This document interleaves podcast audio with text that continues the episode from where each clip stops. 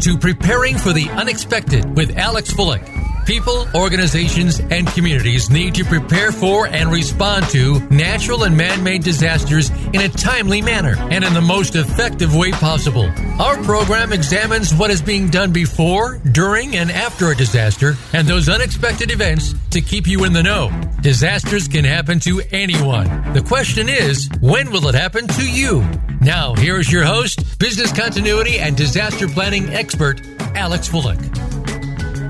Welcome to another episode of Preparing for the Unexpected. I'm your host, Alex Fullick, and as always, we like to talk about things related to disaster recovery, business continuity, COVID, resiliency, crisis management, anything that helps you, your organization, or your community prepare for, respond to, and overcome adverse situations. If you'd like to be a guest on the show, please feel free, reach out. You can find me on LinkedIn. I'm the only Alex Fullick there, so I'm really easy to find, and I respond to everything I get. Today, I have an esteemed colleague who is the chairman of the board for the Disaster Recovery Institute International and the DRI Foundation president. So I'd like to welcome to the show today, Mr. Alan Berman. Al, welcome to the show. Always nice to be with you, Alex. How are you doing? I'm doing great. And for anyone who might not know, this is your second appearance on the show. Do I get a bonus? No, you got to get to about 10 or 12 or something. Yeah, I'm not going to make that. Okay. I think the last time you were on, I think you just became the DRI president, if I recall, because we met at the Continuity and Resilience Today conference, in 2019, was it? 2019, yeah. I became chairman of the board in 2019, I think. Yeah. I had been president of DRI for about 9 years before I, quote unquote, retired. Didn't quite work out the way I had planned it, but. No, obviously not. Well, it's a lucky thing, organizations had you stick around considering, COVID and everything. It's good that you didn't fully retire and disappear. So we have a few things we're going to touch on today. The first one, we're going to talk about cybersecurity and privacy. So the first thing I want to ask you is, what are some of the key considerations organizations need to focus on immediately, considering the rise in cyber incidents like ransomware and other crimes that are out there? What do they need to do right away? Yeah, I think there are lots of things that we need to do and to talk to. Do a whole series about what organizations are facing and what they should do as individuals, and then what corporations should do. And the two are vastly separated. Cybersecurity is different than anything else we've ever seen from the point of view is if you look at the latest IBM Ponemon's survey, the average time to discover a cyber incident is 192 days. So think of a fire burning for 6 months and nobody's seeing it. So when people talk about incident response, it's totally different. So there's much more of a proactive approach to it. And when you look at, I think the last time I saw this is there were 50 billion, as we sit today, 50 billion devices that are network connected. Over the next decade, that number is probably going to triple as we see more Internet of Things type devices, Apple Watches, remote cameras, medical devices, automotive computers. And so we're facing an uphill battle over what we've got. And so we started to look at how do we address some of these issues? And we started with how do people at home, the average person who's sitting at home now, working from home, using their home computer, what are they supposed to be doing? And we can talk about, the fact that ransomware has become the big business that it's become. When ransomware started, just to give us some perspective about it, the average ransomware was about $55,000. And all of a sudden, we've started to see that number climb. If you look at Colonial Pipeline, 3 years after much of what we saw as ransomware, the price went from $55,000 to $5 million.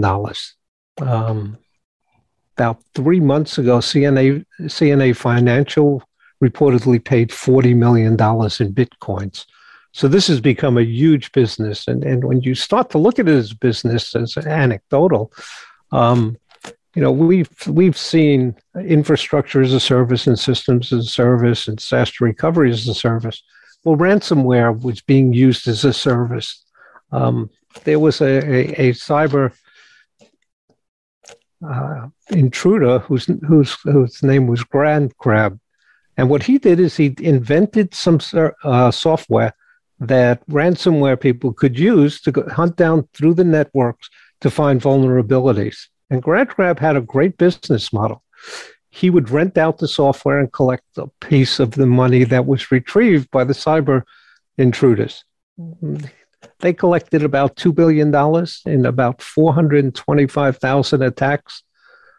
His cut of that was $150 million in profits, and he took the money and disappeared, and nobody's heard from him since. So ransomware is a reality. When people talk about attacks, I am particularly thankful for ransomware because ransomware is the only time you actually know that the intrusion has taken place.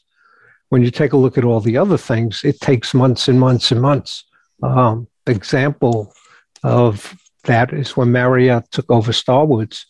They found out that Starwoods was hacked 3 years ago and nobody knew.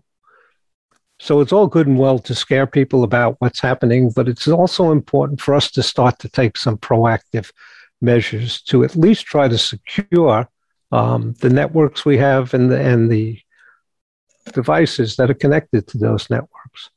So there's some really easy stuff to do. One of the easiest things is for the software to be up to date. We find out that people are reluctant to use it. They've had problems with keeping things up to date. And so we want them to make sure that they really do keep their software up to date. It's easy enough to do, but if you look at the kind of software in particular, the applications, operating systems. So any, we're talking any and all. Yeah, you're talking iOS, for example. Okay. I mean, if you've got an Apple device, you're going to find that it gets updated every 3 or 4 months, and almost all of it is security. So if you look at some of the past activities, and some of the big hacks were WannaCry and NotPetya, those were in old systems. I mean, even going back to Vista, which is 2017. Oh, yeah. I mean, so you start to look at the fact we don't do that. Old equipment. I mean, we have routers. I mean, now that we've gone to wireless networks, we have all of the routers that are actually out of date. About 2 years ago, the FBI was telling people to reboot their routers every day because they couldn't find a different way to do it. One of the questions that people ask me all the time is, how do I know if my router is out of date? The fact you ask me that question means your router is out of date. Replace it. I replace mine every 2 or 3 years simply because it just gives me more security. The other thing is creation of passwords. You know, don't use the default passwords. You look at Equifax, who had a big hack about 2 years ago. Mm-hmm. When most systems are brought in, the password is admin and the ID is admin. And sure enough, that's one of the ways it was hacked. I shouldn't complain a lot about Equifax because when I complained about it last time, I lost 20 points on my score. So true story. And it was a true story because there was an issue with Equifax where the CFO and two of his direct reports reportedly sold their stock 3 days before they announced it. And so when we brought that to the attention of people, it did cause somewhat of a kerfuffle, a great word. The other thing is passwords, you know, ABC, 1, 2, 3, Starwoods. We're getting more and more complex passwords, but I think one of the great stories was Kanye West was at the White House and he was visiting President Trump and he turned on his phone to look at his messages and entered his password and the cameraman was standing over his shoulder and his password was 0000. So we're asking people at least to make them more complex. Double identity is a pain in the neck, and you've got to get a code from your phone. But believe me, it's far more secure. I get probably two a week where somebody has tried to access my account and I've gotten the code on my phone. And so I really feel it's a much better protection. Well, now that we've gotten through the easy stuff, let's give you some things that are a little more difficult. One of the things is if people are going to come over to your home and use your network, have them use the guest network. Almost all routers now have a guest network. It will keep them segregated from the network that you connect to your office, and it'll give you a lot more protection. The other thing is that devices that do plug and play automatically connecting to your network, you should avoid those. There's absolutely no security. And don't assume that no one will. Can you give an example of those kind of devices for people? Yeah, a lot of games. A lot of games are plug and play. So if you plug it into your device, they will automatically start. Some of them sit on USB drives. So you want everything to make sure that you sign on to something and provide some kind of security. We saw that in the early days when we had lots of plug-and-play devices, so your PS2 and your PS3 type things. Just remember all of those games are connected to your network. Anything that is probably running in your house runs on that network. We could talk about even some things that you're not aware of. So for example, if you start to look at home appliances, smart refrigerators, smart TVs, all of those are listening into everything you do. You know, the fact that you now have voice command for your TV means it's always listening. Alexa is always listening. So all of those devices connected to your network can be hacked. In fact, it's not unusual for people to find out that they've been hacked through their TV. Most of us don't shut off that ability to do it.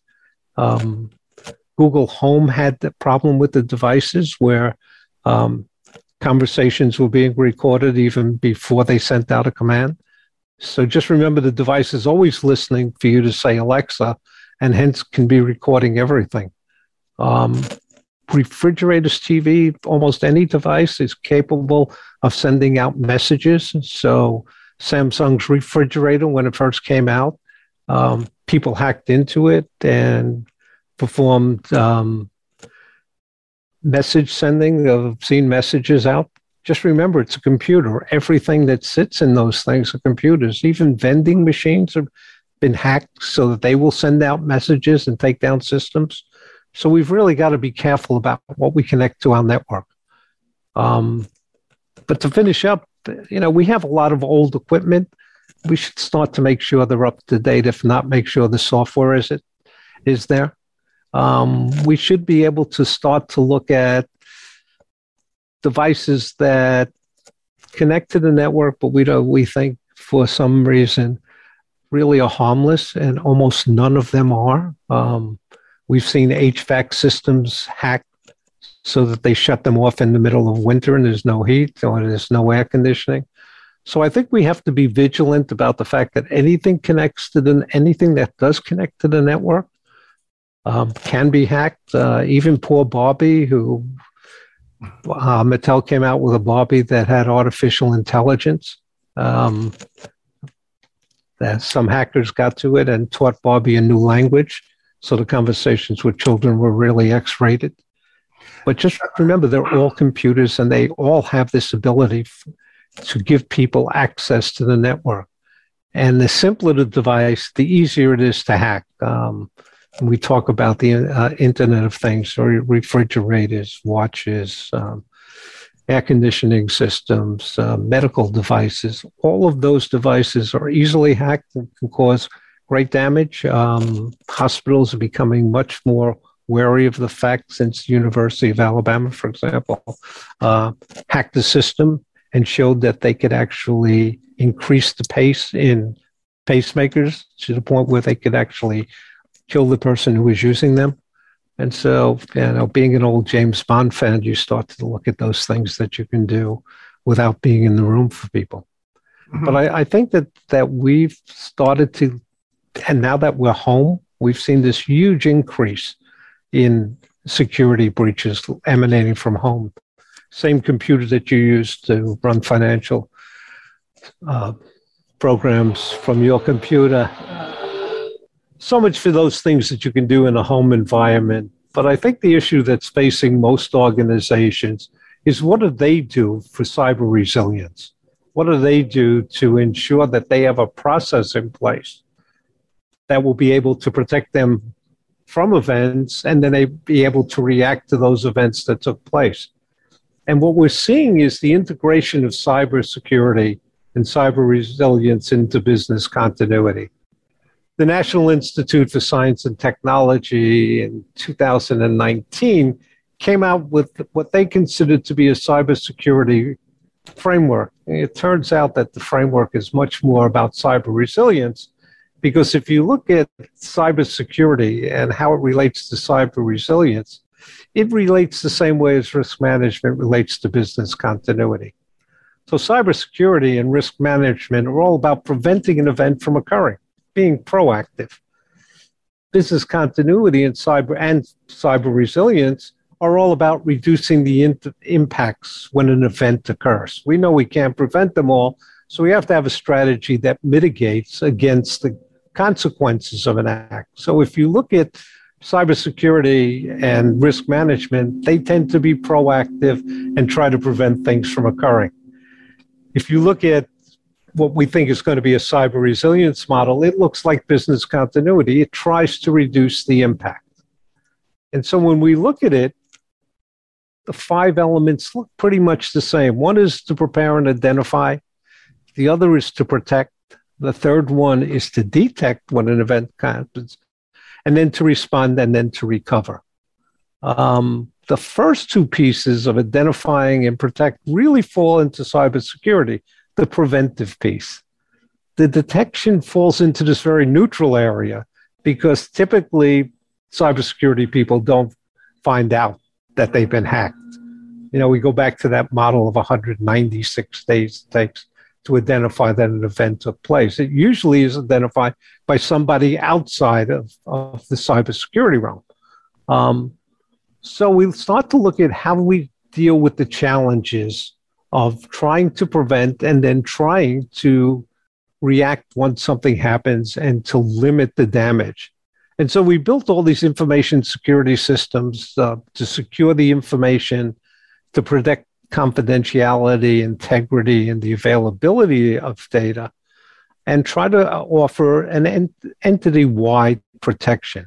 So it's proactive things that you think about: antivirus, scans, network protection, firewalls, active monitoring, the whole list of things we do to try to deter people from breaking into our system. But what we also know is it happens. And so this detection piece that we talk about falling into the middle is where cybersecurity ends because the incident has already taken place. And then the cyber resilience piece, this piece about responding and recovery, takes place. And so the emphasis of a lot of organizations as we look through things like operational resilience and the integration of proactive measures and reactive measures is to try to integrate those things so that we can come up with a response that limits the damage. And cyber is clearly the one. Nobody evacuates, nobody shelters in place. Most people don't know the incident took place. So all of those things that we're used to talking about, like incident management, don't really take place. And so we start to incorporate comprehensive cyber incident response management. What do the cyber people do now that they've learned this lesson and try to be more proactive? And what do the business continuity people do? Mm-hmm. And so the idea of this respond and recovery, if you look at business continuity as being event neutral, it only cares about effects. It doesn't care what the incident was. I was with a research firm before I started in banking, and by 1995, we had discovered 146 causes of disasters, 146 things that have taken companies down. Well, it's impossible to deal with that, have a strategy for 146 alone. Think of permutations. Yikes. You know, think of the Great Eastern Japanese earthquake. You've got a huge tsunami, an earthquake, and a nuclear meltdown. Nobody has a strategy to deal with that. So we really tried to deal with the effects of it.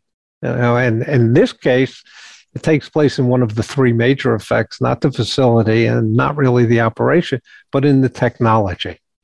And so we start to look at how do we blend this into the business continuity model, because cybersecurity doesn't have a response model. Cyber resilience will have it, and resilience in effect, but it doesn't have it.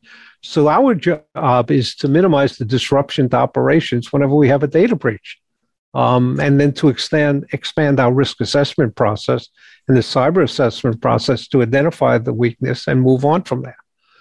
And then the last thing is to start to recover the operation. A long time ago, I explained to people that the simplest way to take companies out of using technology is not to attack their main processing system, but first to attack the backups.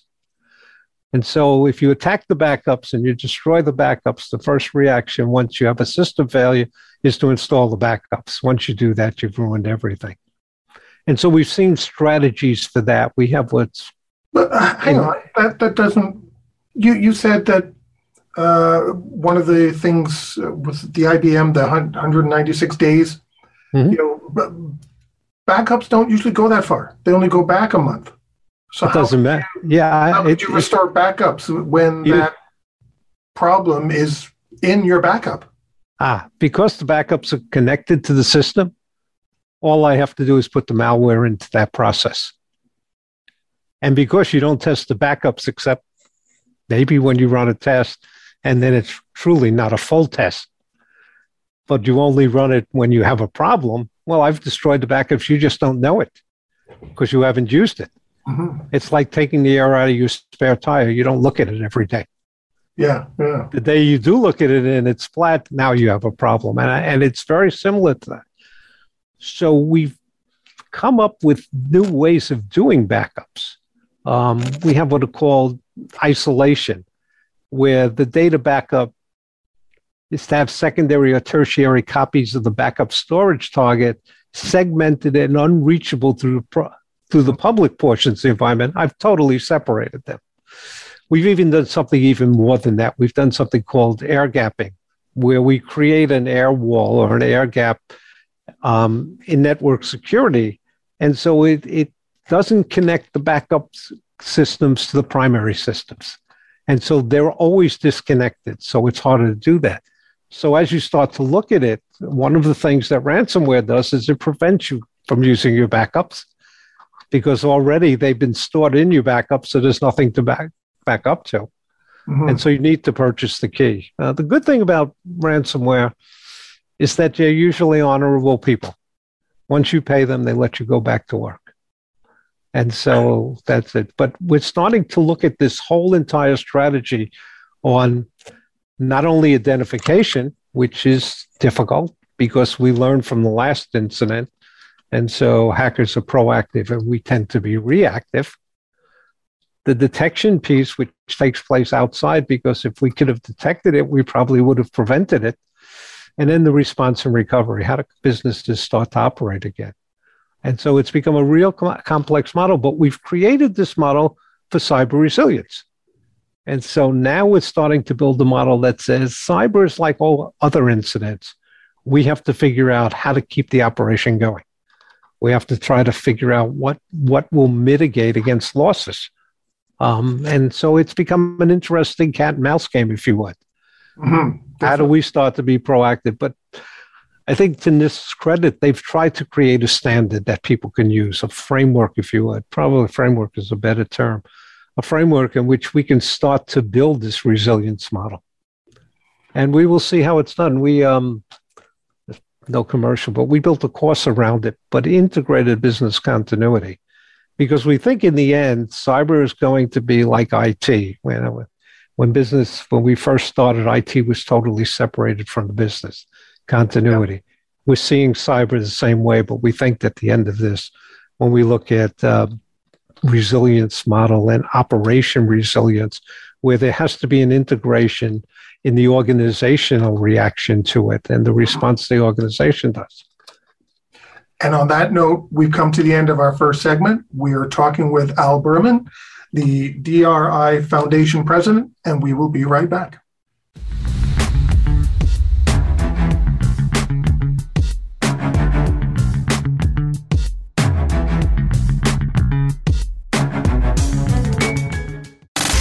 Have you friended us on Facebook yet? Why not? Just go to Facebook.com/Voice America or search for the keywords Voice America. Once you are part of our Facebook network, you'll receive daily messages about what's happening with our shows, this week's featured guests, and new happenings at the Voice America Talk Radio Network. And you can add your voice to the always active discussions on our timeline. Just go to Facebook.com/Voice America or search for Voice America. Are you ready for a disaster? If you are like many people in the world, that answer may sadly be no. Disasters happen unexpectedly to people just like you every day. Tune into Preparing for the Unexpected with business continuity and disaster planning expert Alex Fullick. The show will not only help you better prepare for a disaster itself, but also to prepare you, your place of employment, and community for the aftermath, emotionally, financially, and with a better level of awareness and a stronger feeling of resiliency. Tune in Thursdays at 1 p.m. Eastern Time, 10 a.m. Pacific Time on the Voice America Business Channel.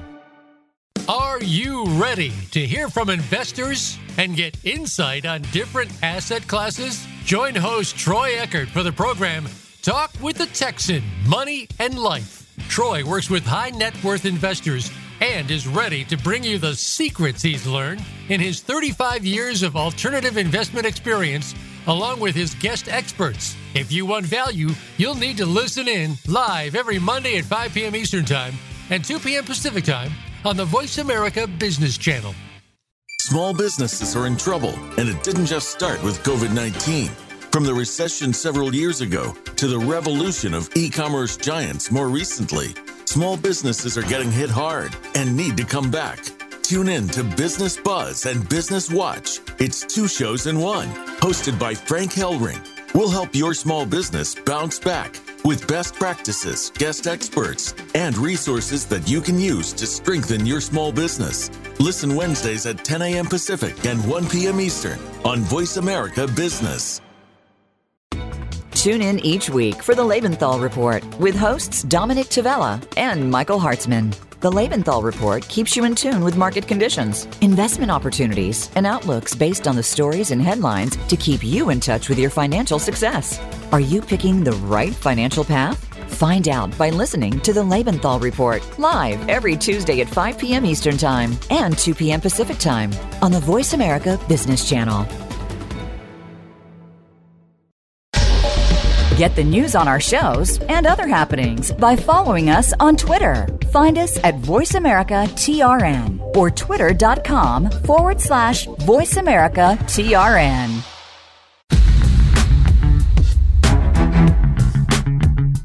You are listening to Preparing for the Unexpected with Alex Fullick.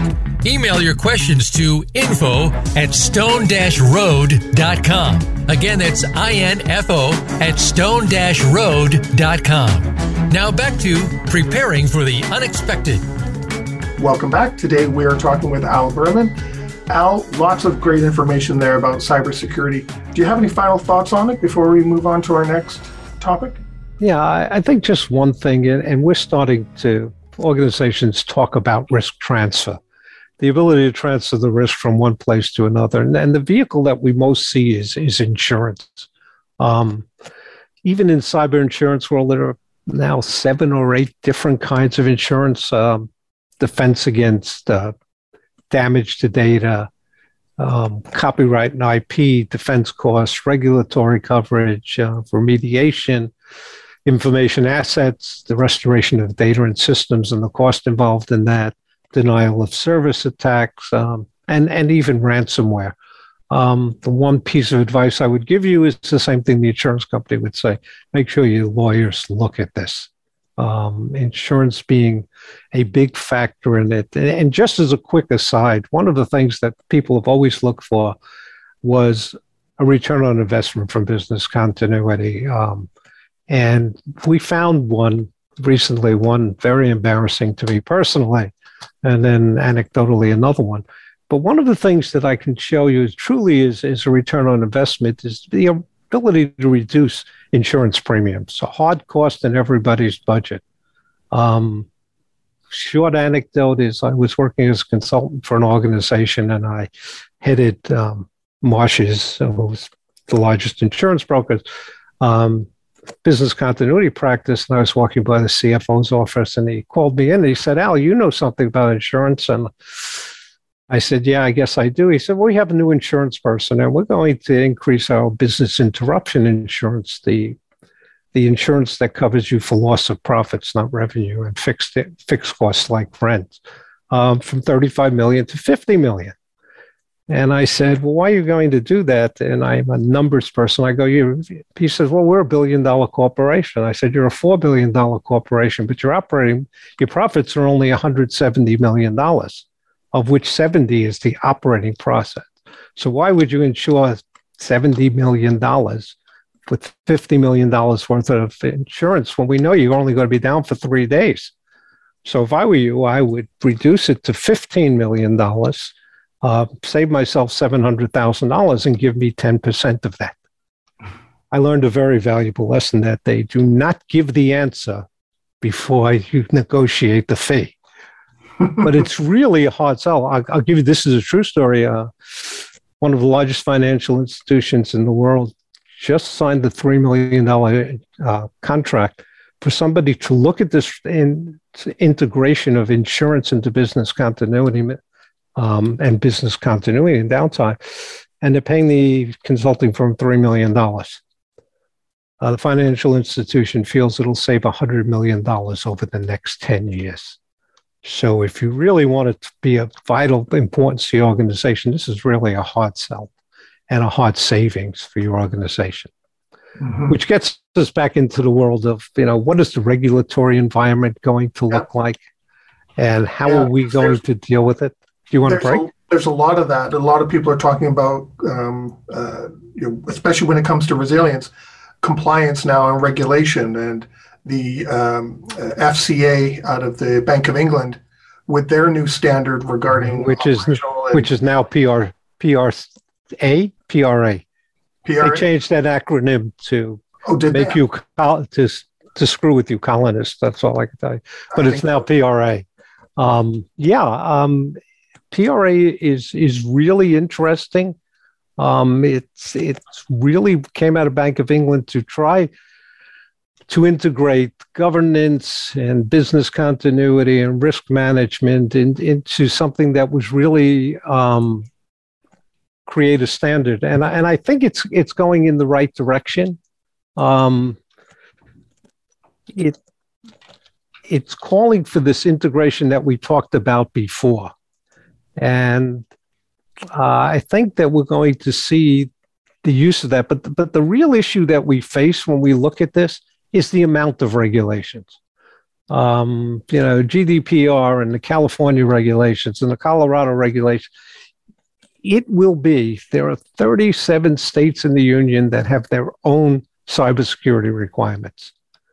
It'll be 50 by the time we get to the next, probably by the time 2022 is over. And they all have to do with privacy and the reporting and what the requirements of corporations are. And I think that it's going to be difficult for organizations to deal with this. I have to do a presentation, I think, next week to talk about how do you do that? What kind of structure do you need? What kind of corporate governance do you need? Because what you find out is there almost nobody in the organization is responsible for this. I think the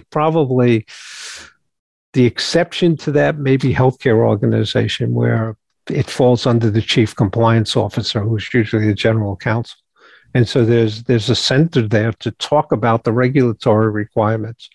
But in most cases, you're caught up in FFIEC for the banks and the FDIC regulations and the HIPAA regulations and PCI for credit cards, several for the electric utility industry. Then you have national ones, GDPR. The United States doesn't have a national one and probably will never have one. Australia created a new one, the Prudential Regulatory Authority, the one that is the Bank of England and the Operational Resilience Framework. Every country is coming up with them. Every state in Puerto Rico by the end of next year probably will have one. And so when you start to look at how do you comply with it, it's difficult for your organization. what is even worse, and it will lead us into the next segment, is the fact that now suppliers have to comply with it. So if you're a bank, every one of your suppliers has to comply with the FFIEC ones. If you're a healthcare organization, they have to comply with HIPAA. If you're a utility, it's FERC and NERC. But the idea is that's expanding down the supply chain. And so now you're responsible to make sure that all of your vendors comply. It's not their responsibility, it's your responsibility. And so now you need a whole program, a whole governance to decide what the regulatory environment is going to be. Sorry. Well, let's move into supply chain. Let's move into that. I know you've got lots, and you said during our break, you know, one of your favorite subjects. So I was being sarcastic, but I do have a closet full of toilet paper. I will tell you that. We went right into, you know, we got a supply chain problem. And I think it's a multi-supply chain problem, and it's different than what most people think it is. You know, I think it started with the Suez Canal, and you get 380 some odd freighters sitting back there and backing them up for 2 weeks, and that starts the chain. But I think that when we look at the supply chain, we're looking at what's on the shelf, what's not on the shelf, and how do we deal with that? I think it's even worse than that. I think this is one, and it's probably a little bit afield from where we are, but to talk about the fact that this is a manpower, a personnel issue.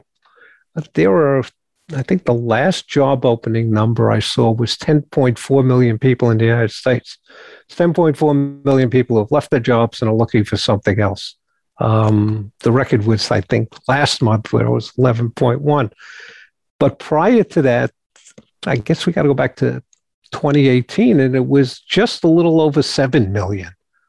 So there's this whole issue of supply chain. When you talk about the things backing up at the ports, and what do you do about, you know, 40-foot containers? We don't have enough truckers. So I think that the supply chain issue is being driven almost by the labor force. It's not that we don't have them. It's that they're sitting in the middle of the ocean. The Port of Los Angeles just went to a 24-hour-a-day operation. Mm-hmm. But every country is short of truck drivers, whether it's lorries in England or truck drivers here or in Germany. People are leaving the trade, and it's one of those unforeseen consequences. You know, we put in a lot of safety regulatory requirements for truckers, and it has inhibited their ability to make money. It's put them under constant regulation, and it's a dangerous occupation. It's not one that you see it. One of the things that we've looked at is also an aging population. 2/3 of the people of this 10 million people who are out looking for jobs are 55 or older, and they're going to retire. I mean, the pandemic forced a lot of retirement. One is people saved money. It was interesting. I can tell you, I saved money. We didn't go on vacation, and we didn't go out to eat, and we didn't do the entertainment thing. So people saved money, can afford to do it. The other thing is that they're realizing is, and again, I'm sorry about the numbers, but there are 75 people for every 100 job openings in the United States. And so people are sitting it out knowing that wages are going to increase. It has no choice. We don't have a choice. We see inflation. It'll be reflected in labor costs. So I think that they're holding out for more money. So the fixed goods, the goods that we're waiting to get them off their ships, are starting to be impacted by the lack of people in trucks to take them off those things. You know, just 4.4 million people quit their jobs in September.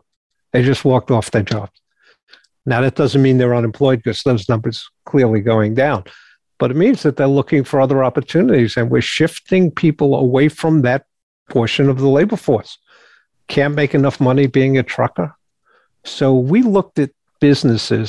We created a model a long time ago, and people would talk about service industry, those things that create paper or electronic paper, and hospitals and things like that. And then we talked about manufacturing. Well, several years ago, we realized that transportation was a huge factor in dealing with that. And we didn't build a good model for how do we continue to get that. So I think that we're looking at, give you some idea, we're looking at the import side of it. The export side of it is a whole other business. The farmers in California, the dairy farmers in specific, produce things like powdered milk and powdered butter that get shipped off to Asia, for example. Well, they can't find enough transport to get it out. So they do about 50 million pounds a month. They're down to about 20 million. And the interesting thing is that the ships are leaving without those products because the amount of money they make coming in, so containers used to be about $2,000 a piece, those 40-foot huge containers. Yeah. They're now between 20 and 25,000, i.e. inflation, but there's just a huge demand on it. Going out of the country, going from the United States to Asia, that's still $2,000, but they're leaving empty because they don't want to wait around for truck drivers to come and load this. You're seeing California farmers driving 1,000 miles to Vancouver to find the port that'll take their products. So we're going to see it on both sides of this, things that are produced by the United States and they're exported, which the papers have not covered at all, because they're covering the problem that I can't get toilet paper on my supermarket shelf, because that's what consumers look at. But from an economic point of view, that may be even more devastating. And so we've reached the point where we've impacted the labor market to the point where you can no longer get things that you need. You're seeing it, we can't get enough chips. I mean, Taiwan can't produce and ship enough chips for car manufacturers. And so we're seeing inflation, and at the same time, it's impacting production.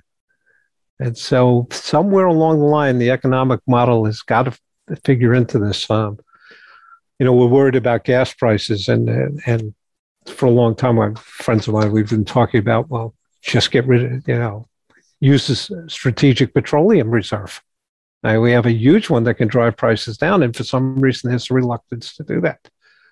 And I think that as we start to look at the supply chain, business continuity, people have to figure out, how do you work with less? How do you work with less product coming into the market? It's, for the most part, we have ignored the fact that supply chain is important in two aspects. One is clearly so that we can produce goods and services. But two, and I did this when I worked at an insurance company, product recall. When we have a problem with a product, we need to understand what that supply chain is so we can find out where the defect was. So it's a double-edged sword for us not being involved in it. Just as an aside, we often talk about what skill set business continuity people should have. And I'm always amused by the fact that they say, well, you need those soft skills. You need to be able to write and be able to speak. And it's always been my opinion, and clearly my career has gone that way, is really you need to understand the business of the company you're working with. I mean, that becomes the most important thing, whether it's conversations with executives on how you can help them, or to the point that you start to foresee problems like supply chain and have built that into your process. And if you haven't built it into your process, you can be rest assured almost nobody does, because we look at things from a processing point is we look at upstream modeling. We look at the fact that we know when we haven't gotten something. And that's a very short interval because it's from one step to the second step. As you start to build that model, you realize that somewhere along that is the full supply chain for the organization, and that needs to be integrated. And transportation has been one of those things that have been left out, and we're starting to see the consequences of that. And well, that leads me to a question then. With obviously going through the last year and a half of COVID, has these existing supply chain issues that, for the most part, as you said, kind of been ignored or not really received the right amount of attention. Did COVID trigger these supply chain issues, or has it really just exacerbated what was already there and brought it to the forefront much faster than, let's say, if COVID didn't happen, we'd be experiencing this maybe 10 years down the road instead. Yeah, I don't think it'd be 10 years. In 2019, we realized that there was a shortage of truck drivers. And the shortfall was somewhere between 30 and 40% that we thought would be over this decade. So we knew that that was starting to happen. COVID absolutely sped up the process. People were reluctant to leave the house. People don't want to take the chance of being on the road and having to stop in places where they didn't know they were protected. And because of the way the job market is, they have options. Up until now, there weren't a lot of options for them.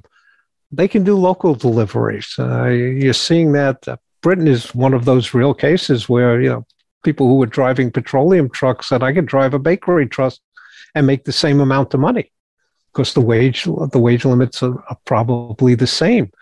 I think it's a combination. We started to see this shortfall in employment, and all of a sudden in 2020, it blew up. People said, I'm not going to go out and risk my life.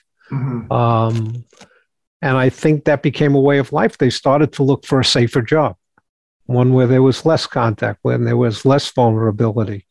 And because wages are now being driven up and truck drivers still get paid by the mile, that disparity is shifting away from driving. And I think that's the economic consequence of this. But you're right, COVID absolutely exacerbated this. We have less than 3 minutes left. Did you want to take 2 minutes with any final thoughts? Yeah, I think we're facing interesting times, and I'm sure I've heard people talk about the new normal, and I have no idea what that means. I know the new abnormal is going to be whatever's around the corner. I think we've built a real strong regimen for starting to address these problems. I think we have more trained and more skilled and more educated people being involved. I think organizations are shifting. They're looking at things like operational resilience, where they're going to amalgamate all of those processes that can cause disruption. So I think the future is bright. I think strong organizations are adapting to it now. But I think it starts with the fact that the organization recognizes there are problems and deal with those at the very top. New organizations, new governance, new policies and procedures, things that adapt to the reality of today's work, workers from home. I think you're right about the fact that people are not going to go back to their office. I've seen the good life. The children are back in school. I don't have to worry about that. I don't have to commute 4 hours a day. And when you look at what I think is an underemployment problem, when all these people, all these jobs going wanting, people are going to be able to use that as negotiating their terms of employment. And I think we will see a new model. I think we will have to deal with the new reality. People are not going to go back to the office in January 1st. We've heard that from too many people who said, I don't want to do that. I can get another job and I can get the same compensation and I don't have to commute and I don't have to live with dangers. I can be with my children. So we may have built a new employment model for the foreseeable future. And I don't know what that does to commercial real estate values, but it can't be good. Yeah. And on that note, we've come to the end of our show. Al, thank you so much. I hardly interrupted you because you had so much. I'm on a roll. Yeah, you were on a roll. You just had so much to share and I didn't want to interrupt you. So thank you so much. You did share a lot of thoughts with us today. And I really hope listeners were paying attention to what you had to say. Well, thank you for allowing me to do that. I sort of feel good about it. Oh, good. Well, and I'm glad there's a second appearance, and I'm sure at some point there will be a third. Thank you, sir. Enjoy your day. You too. Thank you very much. And everyone watching and listening, stay prepared, everybody.